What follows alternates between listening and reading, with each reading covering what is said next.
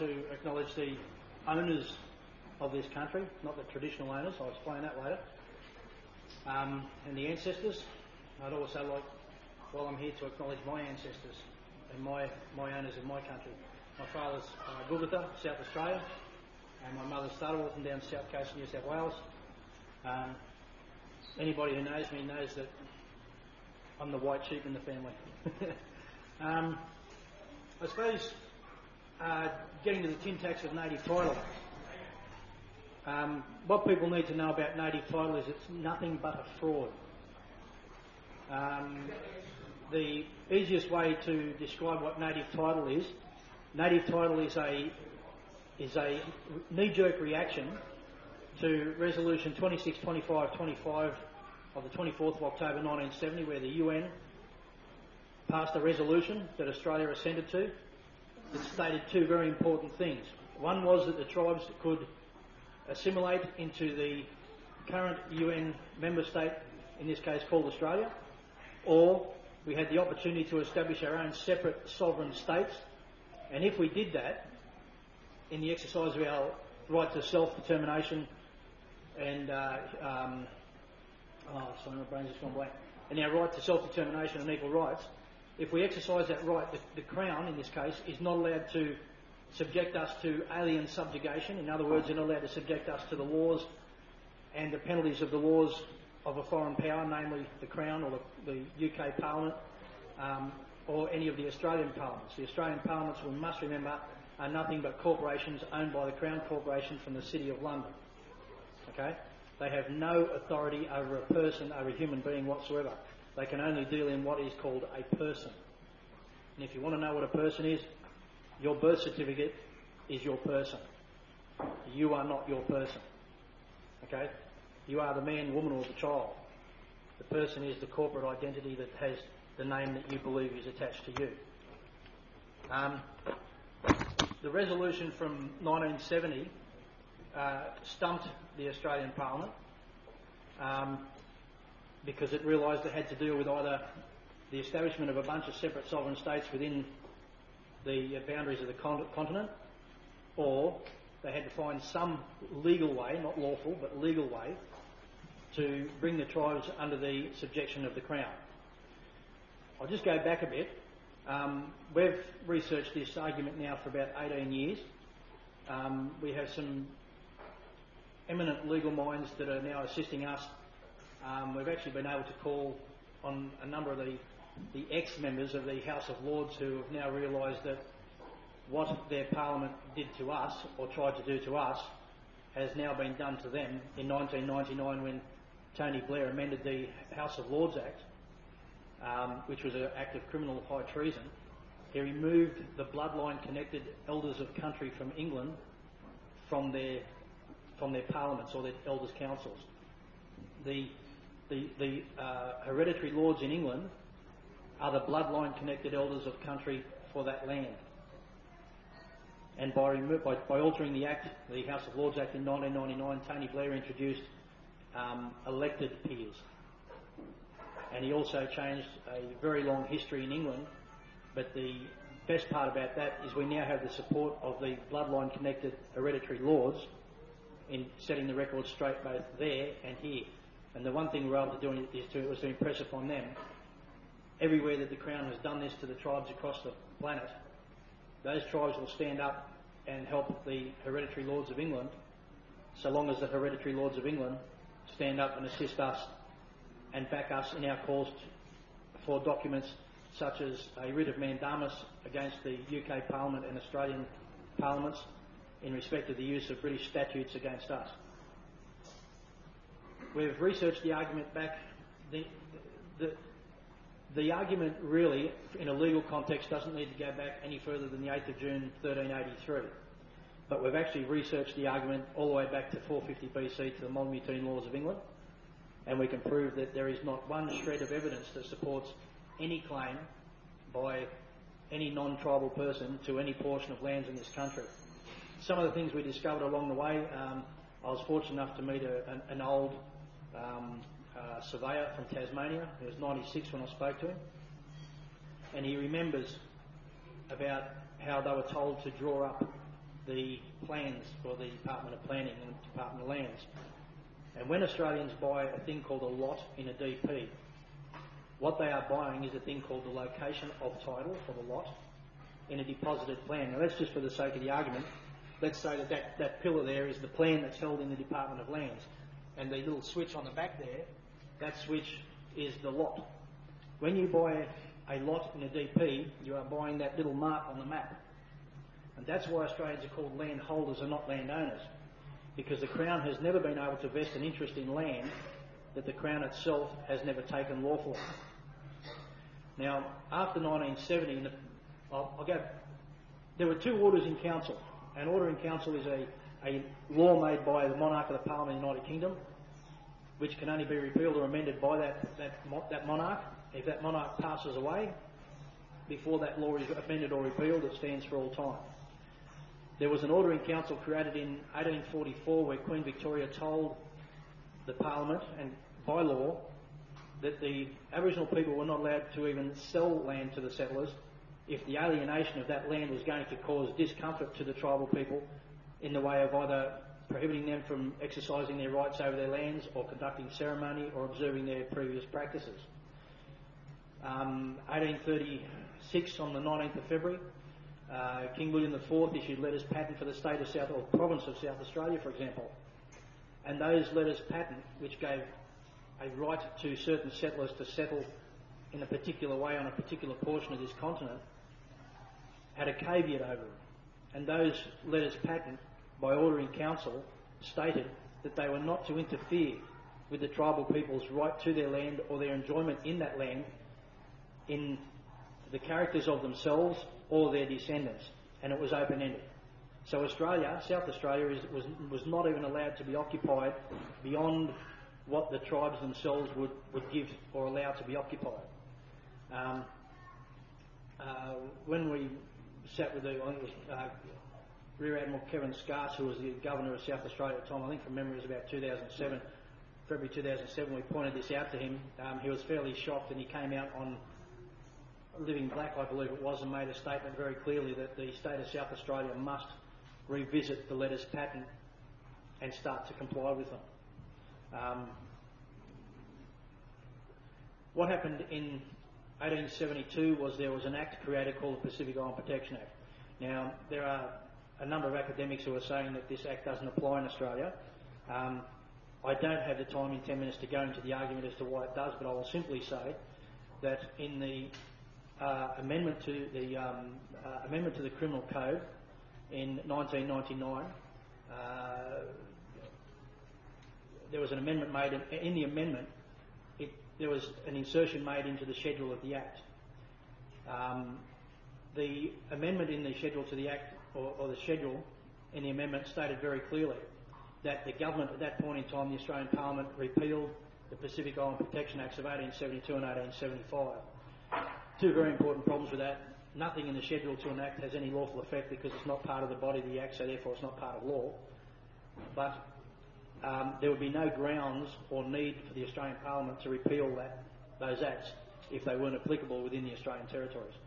But that's just a simple way of dismissing the argument that, the Pacific Island Protection Acts don't apply. There is a more detailed argument, but um, don't have time. In 1872, the Pacific Island Protection Act was created. In 1875, Queen Victoria made another order in council.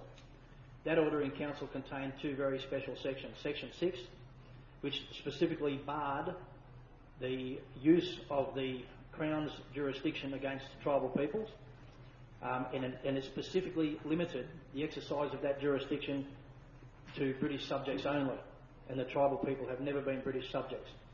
Again, there is an argument that Aboriginal people, by becoming Australian citizens, become British subjects. But the fact is that by becoming British subjects, uh, when the government fails to inform us that by becoming Australian citizens we are becoming British subjects and we lose our tribal rights or supposedly lose our tribal rights, that is an act of extrinsic fraud and nothing lawful can be gained by an act of fraud. But that's a very detailed argument, but that's the simple aspect of the argument. The second part of that amendment that was vitally important was Section 7. And Section 7 says, under the title of Rights of the Tribes, that the Crown was not allowed to, ex- to extend or construe to extend sovereignty or dominion into the islands and other places. The other places, the Pacific Islands being the islands, the other places being the Australasian colonies. There are a set of rules called Halsbury's Rules. Um, these change over a period of time, but the contemporaneous version in relation to the amendment to the Pacific Island Protection Act is Edition 3. If you go to page 337, paragraph 559, part 12 and 12.1, it states that the Parliament of the United Kingdom was not allowed to usurp the sovereignty of the tribes, and the tribes are not allowed to usurp the sovereignty of the Parliament of the United Kingdom. That was why, when Burnum Burnum put the flag in the cliffs of Dover, the British laughed because they knew that he was not able to usurp their sovereignty, and they were not able to usurp ours. And it also states in that section of Halsbury's that every Parliament is sovereign in its own right, and a, and a subsequent Parliament cannot derogate or take away from the, the legislation of a previous Parliament. Now, when, the, when Queen Victoria gave royal assent to an, an, act of the British Parliament called uh, 63 and 64 Victoria Chapter 12, an act to constitute the Commonwealth of Australia, section 9 of which is called the Constitution of Australia, that constitution contained two very important sections. Section 51.26 and section 127. 51.26 said they could not make laws for people of the Aboriginal race. The reason they could not was because they had to comply with section 6 of the Order in Council of the 2nd of August 1875. They could not make laws for us, they could not exercise their jurisdiction over us. Section 127, which said they could not count us as part of their population, was put in there because they had to comply with Section 7 of the Pacific Island Protection Act, which said they could not um, extend their sovereignty over us or our lands. And they couldn't count us as part of their population because we're a separate sovereign races or tribes of peoples. In 1967, there was a monumental fraud pulled over this continent. We must remember that any law that's given royal assent by a monarch of the Parliament of the United Kingdom applies to British subjects only. Bear in mind the tribes are not British subjects, and were not British subjects at the time of the referendum in 1967 because we hadn't been given citizenship rights. Now, what happened was that the federal parliament asked a question of the Australian citizens. The question was, do you want to repeal section 51 or amend 5126 and repeal 127? The answer was in the affirmative in all states and territories. So they amended 5126 and repealed 127. The problem with that was that the only people involved in that were the British subjects, and they were only talking about a law that affected them. The one thing that they failed to do, which was a monumental oversight on behalf of the Crown, was they failed to ask the tribes, did the tribes acquiesce their sovereignty? Okay? Now, by failing to ask that question and getting a decree, if you want, from the tribal peoples that we want to acquiesce our sovereignty, we retain our sovereignty. 1970, the UN resolution that says that we have the right to establish our own separate sovereign states.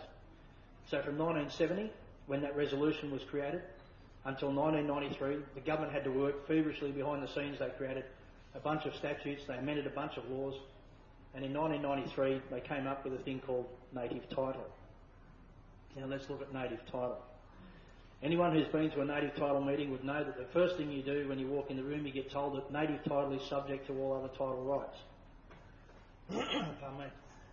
The reason it is subject to all other title rights is because native comes from the Latin word nativus. And by the way, I know people have issues with the way I use words, but in the street I'll use common English. When I'm in a court of law, I'll use the legal terms. Now, through the fraudulent conveyance of language, they've taught us to use words that mean the wrong thing. In the street, the word native means tribal or aboriginal, which itself is an offensive term. In court, the term native comes from the Latin nativus, which means someone born into slavery or servitude. So native title is slave's title. And if you want to question whether they're talking about a slave, everyone knows that a slave cannot hold land, cannot own land, correct? The reason that there is a thing called a prescribed body corporate put in place is because slaves can't hold land. And the land is invested with the tribes or the natives. It's vested with the prescribed body corporate. The prescribed body corporates are corporations that are registered to the Crown and they are registered to the Crown through the Registrar of Indigenous Corporations who, when they're good and ready, sometime up the track after the native title scam goes through, they will appoint an administrator to the PBC and they will sell the assets, including the land. Pardon me. And then the land laundering is complete. A hundred years from now, none of the tribal people left on this continent were going to ever know that they had been robbed of their sovereignty through a fraud. In order to make a native title claim, you have to admit that you are a traditional owner. Again, in the street, the term traditional means customary or from old time. In legal terms, in the court, the term traditional comes from the Latin traditio, which means someone who has sold their land to someone else. Hence the term, everyone's heard the term they use called trade and commerce. Why do they use, use the term trade and commerce if they mean the same thing? They don't. The term commerce mean, relates to the, the use of money to buy and sell. The term trade refers to land, the trading in land, traditio. Okay? The very, the very first form of transferring of title to land was called traditio from the, in, in Latin. That's, that's where the word comes from and that's what it means at law. So if you're a traditional owner, first of all, you sign on as a traditional owner, you're signing on that you've sold your land to someone else. If you're asking the Crown for some of that land back, obviously you must have either sold it to the Crown or sold it to someone else who sold it to the Crown. Because you're asking the Crown for some of that land. Now, I'm, I sort of used to mix in particular circles where I was taught a lot of things about the law and, and governance. Um, because I had white skin, I was able to get in and out of places and then get close to people who wouldn't have otherwise spoken to me if I'd have had dark skin. But the fact remains that they taught me what I know, and pardon the French, but they are pissed that I'm telling everyone. Um, when it comes down to the facts of, of native title, anyone who signs on to native title is giving their land to the Crown by way of a fraud. Nothing comes from native title. Ask the Mirarr people who are about to lose their native title. I believe uh, if you look at the Dunghutti mob as well, um, down mid north coast of New South Wales, um, they've had an administrator appointed to their PBC. Okay, so, and I think it was about 95 or 96 they got their determination through. we can have we can have a look at the the Githabul, for example. We've been talking about this the last few days. The Githabul had their native title determination made in 2007. Oh, uh, sorry, yeah, 2007. Yeah, 17th of August 2007. Since that time, the Crown has not transferred any lands to the PBC. Not one portion of the land that was to be transferred has been transferred. We gave them notices that the Githabul accepted the um, abandonment of native title. When those notices were delivered, they failed to respond because they couldn't respond to the terms of the notices. And now what they've done is they're trying to force the reinvigoration of the PBC so they can force the issue of native title. Pardon me. Um, the, the issue with native title isn't so much that, that we, we shouldn't go down the road of native title. The issue of native title is that we don't need to. All we need to do is give notice to the Crown in a proper form that we are here. If I can, a bit of an analogy, the Crown's been looking around to see where the, where the tribal sovereigns are. But they can't see it because the tribal sovereigns are not standing up and saying, listen, on the 31st of December this year, your rent-free period ceases. From that day on, you pay rent.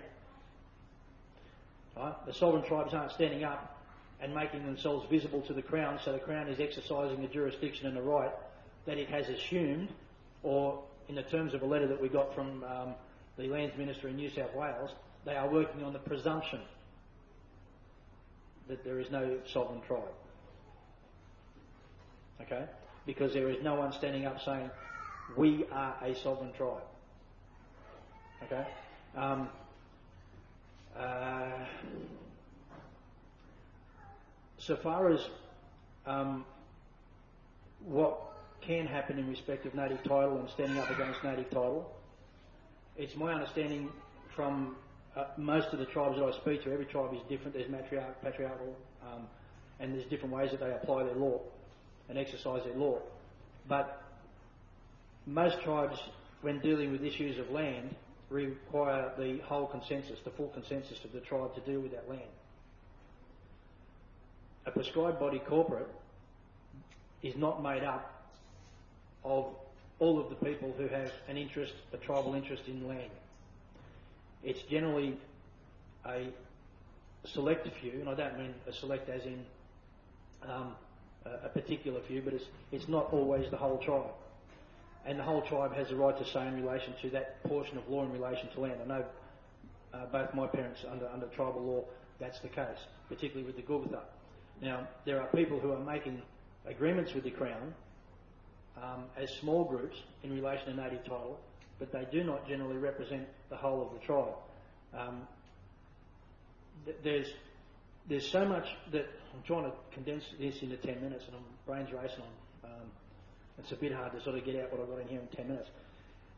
Um, the fact is that, that native title is a fraud. The Crown knows that it holds no sovereignty over the land. The only way that they can get hold of the sovereignty over the land is if, by, by means of cajoling the tribes or conning the tribes into agreeing through the terms used in the native title process that the Crown owns the land and has a right to give some of that land back to the tribes under a particular form of title. There are, our problem is that we don't read things. How many people have read the native title application form? And how many people have actually looked at section Q or part Q of the native title application form? You'll notice that it says that you must sign that the Crown owns all mineral and petroleum and other rights in the land. Now, why do we need to sign off on that if the Crown owns it? Wouldn't that be a self-evident fact? Why do we need to give consent to a consent determination before the federal court? It's because we own the land and we must consent to the divestment of that land under their law. They know they can't take the land. And in order to, for native title to be legitimate, there has to be consent for the transfer of title. We must give that consent. If we withhold that consent, there's nothing they can do. They'll jump up and down, they'll be bluff and bluster, and they'll carry on like a pack of pansies, but the bottom line is they can't do anything. And any mobs that have sort of sat back and held off and held off and held off on native title, you'll notice how frustrated the solicitors get. Alright? They're not getting frustrated for any other reason then they've got they've got an agenda. Um, we were up in um, about three months ago, and we went to a meeting at Atherton where the North Queensland Land Council um, had one of its solicitors attending this meeting. when we walked in and started asking the solicitor some questions, like we asked her, "Can you please explain a few of the terms that are related to native title that, that, that we would like to know?" Um, we asked her about traditional, we asked her about native, what she did was she got up, she smashed down the lid on the laptop computer and started abusing the elders. She was a married woman, started abusing the elders in Maori because they weren't doing as they were told. They weren't signing off on native title. Okay? Another thing you might find interesting is if you go through the Native Title Act, you'll find at Part 5 uh, it lists all a definition of all the words that need to be defined in the Act. The only two words that are not defined are native and traditional. The reason they are not defined is so that the Crown can manipulate those terms. They can imply to the tribes during the negotiations that traditional and native mean one thing, but then apply a different meaning in law if there's an argument. Okay? Why didn't you know it's native title? It's a legal process. Did you think we were using common English? That'll be the question. The, what, we, what we've got to remember is that we're not, when we deal with the Crown, we're not dealing with honourable people. Okay? You show me an honourable politician, I'll show you a dead one. Okay? It's as simple as that. The fact is that these people know what they are doing. The solicitors, if they don't know these terms and they don't know what they're talking about, they're negligent and they shouldn't be practicing. But the Crown won't take action against them because the Crown is benefiting from the fraud and the negligence being conducted by those solicitors and barristers. Have a look at native title. Does everyone, under, does everyone know what the, the term unconscionable means? A few people that don't. The term unconscionable at law means effectively something that a man of a, of a fair conscience wouldn't do, or a woman of a fair conscience would not do. It's unconscionable. Now, unconscionable is using improper means to do something. Now, I'll ask you a question. Consider native title. There are two interested parties. There's the tribe and there's the crown. We have the tribe over here. We have the crown over here. We have the crown's courts, crown's laws, crown's barristers, the crown's solicitors, right? all of the crown's legal resources. The crown then gives a couple of bodgy solicitors to a tribe and says these people are going to help you get these people have an allegiance to the crown. That is unconscionable. Okay? It is unconscionable for the Crown to even be a, a party to the negotiations. There's, a, there's an interesting problem that the federal court faces. All of the magistrates who sit in the federal court have what's called financial joinder to the Crown. So when you're standing in court, there's the Crown solicitors over here representing the Crown, their Crown barristers. There's solicitors and barristers on this side that are representing the tribe who have sworn into the Crown's Law Society, etc., and their bar association. And there's usually a bloke dressed in a frock, oddly enough, sitting up on the bench. And he gets paid by the same people paying them and the same people paying your barristers and solicitors. That to me is a bit odd. But that's the process they use. And why do they use that process? First of all, oh, well, you're just a black fellow. You don't understand what we're talking about, number one. So what you need is you need a barrister and you need a solicitor. And you need them to, to, to mediate between these barristers and these solicitors over here. And when these two go their separate ways, they'll go and sit down and have a cup of tea and discuss what's going on. And the only people who get jammed out of it is the tribe. Ask a native title solicitor or barrister, if anyone's going through native title at the moment, ask your solicitor or barrister, why aren't the terms native and traditional defined in the Act? Ask them, do they know what the legal terms are? What, what the legal meanings of those terms are? Okay? Um, and, and let's get something else too. When we talk about legal, we're not talking lawful. lawful is according to law. By law, I mean the law of the land. Okay? When we talk about legal, we're talking about legislative provisions, legislation, acts of parliament, which are not law. Because an act is a statute, and a statute is the bylaw of a corporation. And the reason they're called statutes is because the Crown Corporation owns those statutes. They're the bylaw of one of the Crown Corporation subsidiaries. Okay? A lot of people don't know that the Crown isn't the thing that the Queen wears. When you see a police officer and he's got the crown on his arm, that crown is the emblem for the Crown Corporation. It's a corporation based in a place called the City of London, which is a square mile in London City. The Queen can't go in that square mile without consent from the City of London. In the City of London is where all the banks are, and all the monetary, all the money, uh, monetary concerns of the planet are basically administered from that square mile in London. Now, the Crown Corporation subsidiaries, like for example the United Kingdom Parliament and the Australian Parliaments, they have an obligation to the Crown. They're not interested in seeing um, water. Me. Um, don't know where she went. Um, they have no interest, the Crown has no interest in seeing the tribes come out with a benefit. The Crown wants to see the Crown win. That's why they've, oh, thanks. That's why they've done things the way they have done. Excuse me for a second.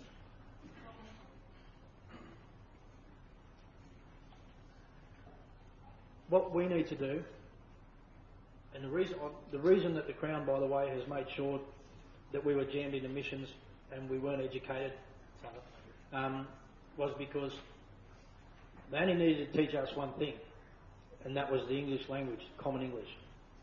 Because by teaching us the English language, we can then consent to what they are doing because we understand what they are saying.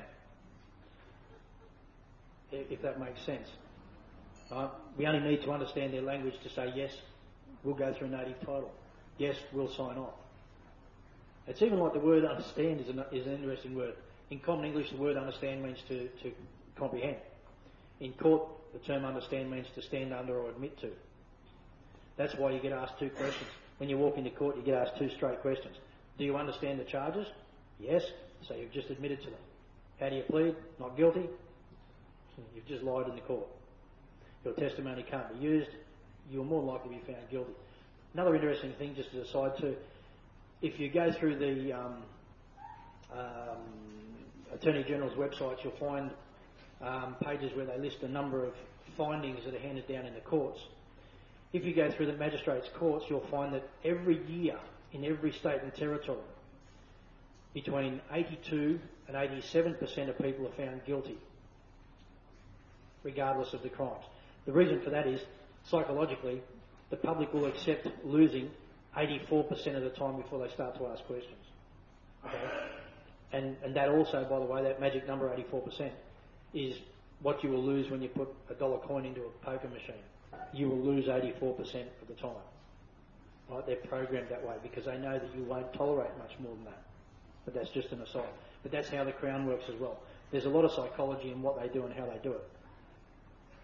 Um, Callum, is there time for any questions? Um, I've got a question from someone who sent something in saying, Hi, I have a question. I'm part of a group that is bordering on a consent determination for native title. If we get native title, does that cede our sovereignty? Yes. The majority of people in the traditional owner group have been told if you don't participate in native title, your land will be mined anyway. At least with native title, you can have some say in protecting your cultural heritage um, and get some funds to address people's needs. Okay, the answer is absolutely. And I also find it interesting the statement is if you don't participate, your land will be mined anyway. See, the land belongs to the tribes. It doesn't belong to the Crown, it never has. The reason, the whole reason the Crown has to use native title is because that is the mechanism they use to strip the title from the tribes. Nothing more, nothing less. It's very simple. Native title is nothing more than a mechanism to transfer sovereignty. Okay? And the fraudulent, everything the Crown has done in relation to native title and getting us to a point where we can deal with native title is fraudulent. The fraudulent conveyance of language, the fraudulent use of legal terms, the unconscionable conduct between the courts and the legal people representing the Crown and, and the tribes, and the unconscionable conduct um, of the members of the bench who should know better than to participate in a matter where they have a financial interest. Um, no judge on any bench, as far as I'm concerned, who gets paid by the Crown can say that they are independent of the Crown. If I was on two, three hundred, four hundred thousand dollars a year, um, uh, and I didn't have any morals, which most of them don't, um, I think it'd be pretty hard pressed to do something that was going to upset the apple cart. Particularly um, if you're a member of the bench and there was a little something in your background that, like a little pimple that they could squeeze if you did do that. Okay? And have a look at some of the members of the bench. Um, sometimes you've got to get into the right place and move with the right people to see what these people do. Um, you'll know why certain members are picked, certain people are picked to be in a particular position on the bench. It's because they've got a thumb on their head. They've got a little pimple that can be squeezed if they step out of line. And the judges that hear the matters of native title, um, I doubt they're any different. Um, anybody else question the native title? Any other questions? Yeah. to be that most of this all goes back to the fact that there is no indigenous crown or like or indigenous sovereignty, I don't know the legal term, sorry, Yeah. for them to recognise. If there really was that, then that really prevents them from doing most of this. Yeah, what you're saying is effectively correct, but um, I could cite Justice Brennan, who in a, uh, a paper that was delivered in 2000, 16th of uh, September 2006 up at the law courts up here at the Bar Association's annual dinner, um, made a comment that it was very clear that there was a system of law on this continent when they arrived, and they know that. You, you've only got to read things. For example, there was a uh, commission of inquiry between 1835 and 1840 in the House of Commons, and it was called an inquiry into Aboriginal people wherever British settlements were made. And the statements that were made, were, for example, by um, previous governors of New South Wales um, and people of that standing and members of Parliament, etc., that they knew they could not come here and steal the land because it wasn't theirs. They knew that the tribes were sovereign peoples. They knew that they had no right to, to slaughter people. They had no right to poison people. They had no right to do any of the things that they were doing. Even under their own parliamentary provisions, their own statutes prohibited them from doing it. Um, the fact that they were prohibited from doing it was okay in London, but the problem was we had settlers out here that had cash and they could just do what they wanted. They were half a year sailing away from England. And there wasn't a lot of news about what was going on here getting home. And a lot of the news about what was going on here has been destroyed. It's very hard to find proper records of, of the slaughters that, that happened around the country. There's bits and pieces, but there's there's not a lot of um, what you would call perfectly documented instances of, the slaughters, of the handing out of blankets with pox in them, or um, the giving of flour with, uh, with um, uh, arsenic in it. Actually, I heard a comment the other day. There was a woman from up near uh, Toowoomba way, um, and it's in, it was recorded in the papers. This woman was proud of the fact that she had poisoned more Aboriginal peoples with flour with arsenic in it than had been killed by all other people in the area put together. She befriended the Aboriginal people and just kept feeding them flour with arsenic in it. And it's actually recorded. It's, just like, yeah, I did a good thing. You know? Um, and I, I, really think it's about time Australia started to deal with this stuff because um, the problem that Australians have got is that their whole existence is based upon, first of all, a lie, and second of all, it's based upon the destruction and the annihilation of the oldest living human culture and process and, and, and, and um, uh, uh, law on, on this planet. And you know, Australians are starting to wonder why this place is going to rack and ruin. It's going to continue to go to rack and ruin until the people stand up and say, listen, we need to face this front on and we need to deal with it and we need to more, move forward in truth. You know, we all know that you, but something based on a lie doesn't stand. Anyway. Yeah. um, Indigenous. Yep. Why don't we just turn around and say we're going to start an Indigenous parliament? Um, there's there's a, a phrase, fake it till you make it. Yep. Okay. Once we've got a form, we then send the council to bill for a percentage of all the land rates that are paid, yep. and just go ahead with that. All right. The, the problem with that is you can't create something and move from today forward. What we've been doing is encouraging tribes to reconvene their tribal councils because those tribal councils are then brought from the point in time where they stopped to now and they, they then stand in, in a place called first in time, best in law. Right. And by, by yes, yes, um, we're actually at the point now we've been discussing for, for some time um, with um, members of the House of Lords and, and um, uh, Temple Bar and places like that, the process forward. And, and from what we can see, probably the best way forward on this continent would be that between, in a federal sense, um, once we get the tribes to a point where each of the tribes has got their elders council reconvened, established, and have their, their, their law in place and are, are moving forward on that basis, each one of those tribes elects a male and a female elder who steps up to a Senate. Now, between two sittings of the, the, the federal House of Representatives, the, the monarch, the Governor General, and the Senate is removed and they are immediately replaced with a, a Senate, for want of a better word, that is constructed or, created from two members, a male and female, from each of the tribes. So that what we do, we replace the fraudulent sovereign, being the Queen of England, with a true sovereign, which is the sovereigns of each of the tribal nations. And that Senate sits over the House of Representatives. It's also proposed that what we'll be doing is removing all political parties, so that it will be illegal to be a member of a political party, because if you read the Constitution, the House of Representatives does not include a Prime Minister. The Prime Minister was put there to cause division in the House of Representatives to divide the people so that they had to pick a side in the fight. Um, and you'll know it's a bit like, if anyone knows anything about the Masons, it's all red and blue. It's like Holden and Ford. It's like Liberal and Labor. Right?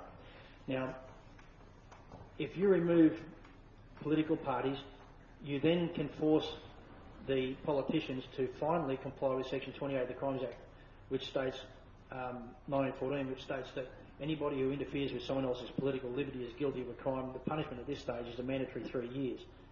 We'd like to increase that to about five or ten. But what would happen is that anybody who is a member of the House of Representatives who is proven to be in collusion with someone else to amend or influence a, a, a vote in the House of Representatives would get five to ten years. Okay? So that would stop collusion and it would mean that, the representatives would have to represent their constituents. Our, federal representative, or not my federal representative, but the federal representative um, in the Northern Rivers, a lady by the name of Janelle Saffin, I spoke to her once and I asked her a question. I said, why won't you vote the way the people in the street want you to vote in the House? She said, well, I vote the way the caucus tells me to vote. Okay, well then maybe it should be the caucus who elects the politicians and not us. But the fact is the caucus, in doing that, is breaching the Crimes Act. Right? And as a consequence of that, everything, every vote that's been carried on the basis of that is, is unsafe. Um, um, and by the way, just, just one other thing, just as an aside, and I've spoken, I've spoken to Robbie, where is Robbie Thorpe? I've spoken to Robbie about this and I, and I, I say this with the utmost respect to both Robbie and to Dennis Walker and Kevin Buzzacott to Paul Coe. In February this year, we were over in South Australia in the courts, and we put an argument up um, in relation to sovereignty, and the prosecution stated the only evidence they could come back after six months. Um, what happened was that the court issued the 78B1 notices for the Attorney General's, Attorneys General to become involved. They collectively put their heads together to fight the argument that we put up, and the only thing they could come up with was they said that there are four authorities, which is Buzzacott, Thorpe, Walker and Coe, uh, in the High Courts, that prove the Crown's assertion of sovereignty. What we, what we did was we, we cut them off at the knees with a very simple statement. What happened was, and Robbie can verify this, was that Robbie and the others went into the High Court and they sought from the High Court particular remedies. Is that correct, Bob? Yeah, not quite. We, we sought advice Yeah, yeah. But the problem is by going into the court and asking the court for advice or remedies or, or any outcome, you are invoking the jurisdiction of that court. You're asking that court to determine. What we did in this particular case was we denied the jurisdiction of the court and we continued to deny the jurisdiction of the court. And what we said was that by denying the jurisdiction of the court, we are not invoking that jurisdiction. And until such times as the court can prove its jurisdiction before an independent arbiter, which is no Crown Court, then the matter can't be decided. That matter has still been stayed. We've had the same thing done. I had uh, 58 odd charges against me. Um, the words of the district court judge were, I don't care if I can or not, they're stayed. Because the prosecutor was arguing that they should not be stayed. He said, I don't care. They are stayed because he can't do anything about what I did because I've, I've claimed at all points in time that I did not invoke the jurisdiction of the court, I did not recognise the jurisdiction of the court, and I stand outside the jurisdiction of the court until such times as a, an independent party can affirm that what the Crown has done here is lawful, and by asserting its sovereignty on our land contrary to its own legislation, gives it a right to take my sovereignty from me. Right? Now that's, that, that was, um, it took us, we we were in court for less than 15 minutes before the magistrate um, set the matter aside, and that was in February, and, and she set it aside from the 14th of February last, this year. It's now, it was set aside to the 22nd of February next year, um, because they don't know what to do with it. And we'll go back in next February, and they'll just set all this aside again. And what we're doing in the process is we're slowly joining these cases together, and we're moving them closer to the High Court. When we get to the High Court, we only have one question for the people sitting on the bench, and that is, you get paid from the Crown? because if they get paid from the Crown, they are disqualified as being competent to hear the matter. We then go before Privy Council. Um, I've even had the District Court has agreed that I have. The District Court actually agreed with me that Walker is an unsafe verdict, but he said he could not he could not issue a judgment against it, so he just stayed everything because he said I know it's unsafe from the evidence before me now. I know it's an unsafe verdict, a judgment, but I can't do anything about it. Um, and that matter's been set aside and we successfully argued that as a sovereign, um, until that sovereignty is disputed and proven to be uh, invalid, I have the right to go before the Queen in Privy Council to seek her to instruct her, her minions to act according to my sovereignty on my tribal lands. Now, um, that has sent some some waves through the um, legal and judicial systems in New South Wales, and I suppose across the wider country. Um, we, I, wrote a document called the uh, Notice of Rebuttal. Um, it's a shame Karen's not here today, or Tom, because um, I, I don't know how many know Karen Coghill. Um, her young fellow Tom was in court. He walked into court with a copy of this document, and all he had to do was put his name in the right place and his tribe's name in the right place in the document. Um, he walked in and served the document on the bailiff. As soon as the, the magistrate heard that the document, he said that they'd served the document. He said, "You've been served." The magistrate asked what the document was. He said, "It's a notice of rebuttal." And apparently, he went into meltdown and started screaming that he didn't want the document in his court. He knows what the document means and what it does. Um, rah, rah, rah, they pulled police into the court and tried to force a young fellow to take the document out of court. He refused to do so. Um, I believe the matter was stayed um, and he was allowed to walk out of court. Um, the Crown has been arguing that they do not recognise tribal law.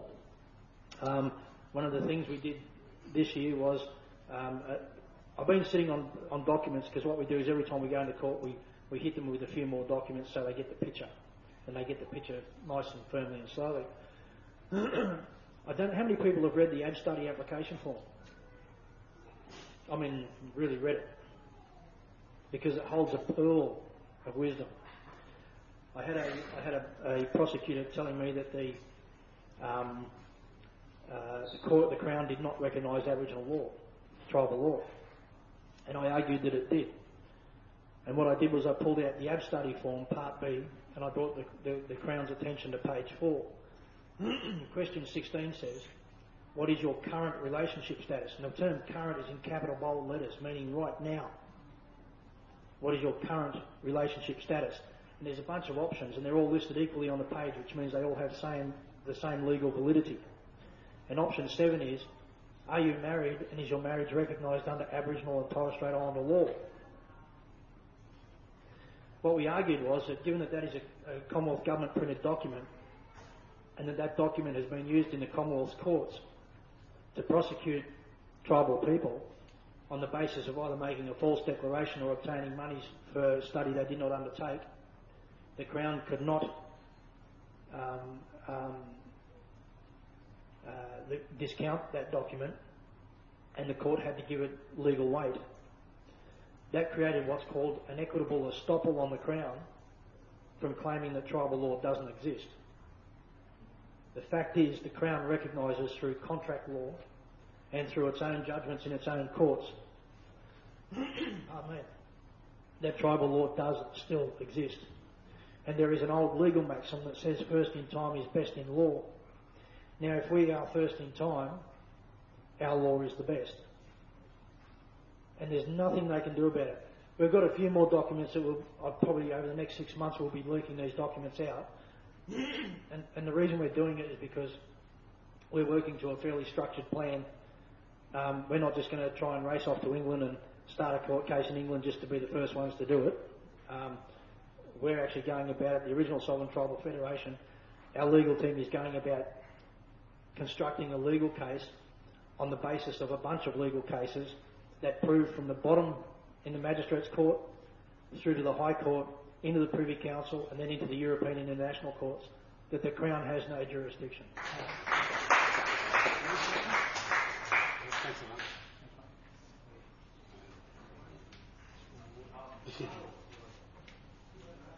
you on a hot seat? Yeah. So you're saying that if you use this notice of revolt, Yeah. could we drag that out when we go and um, fight against when our kids are removed? Yes. Yeah. Um, docs, um, docs, they have got an Achilles heel. It'd take a little bit of time to explain what it is. Um, but um, Kiara's here somewhere. Um, was fighting for her custody of her nephew. Um, it, it took one letter. One letter and I think 48 hours. Yeah. Um, yeah, there's, there's, a, there's, it can be used basically in any, any, any legal challenge by the Crown. The notice of rebuttal just them out.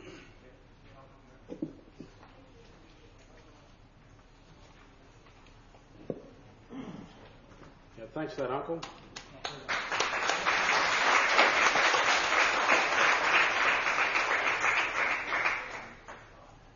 Um, our next speaker is um, Uncle Coco, Uncle Wayne Wharton. Um, but just before he comes up, we'll just hit Uncle Kevin just to come up here and just do a quick welcome to country. I forgot to, my bad, say, say it before. I'm an electrician, I only you weren't going to welcome. Uh, good morning and welcome to this first Native Title Sovereignty Conference. Uh, you're all welcome on my territory. We thank the uh, foreigners for being here to show their support.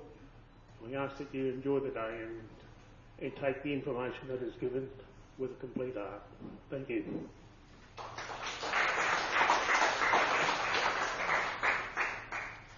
Now I'll just ask um, Uncle Coco, Wayne Wharton to come to the mic.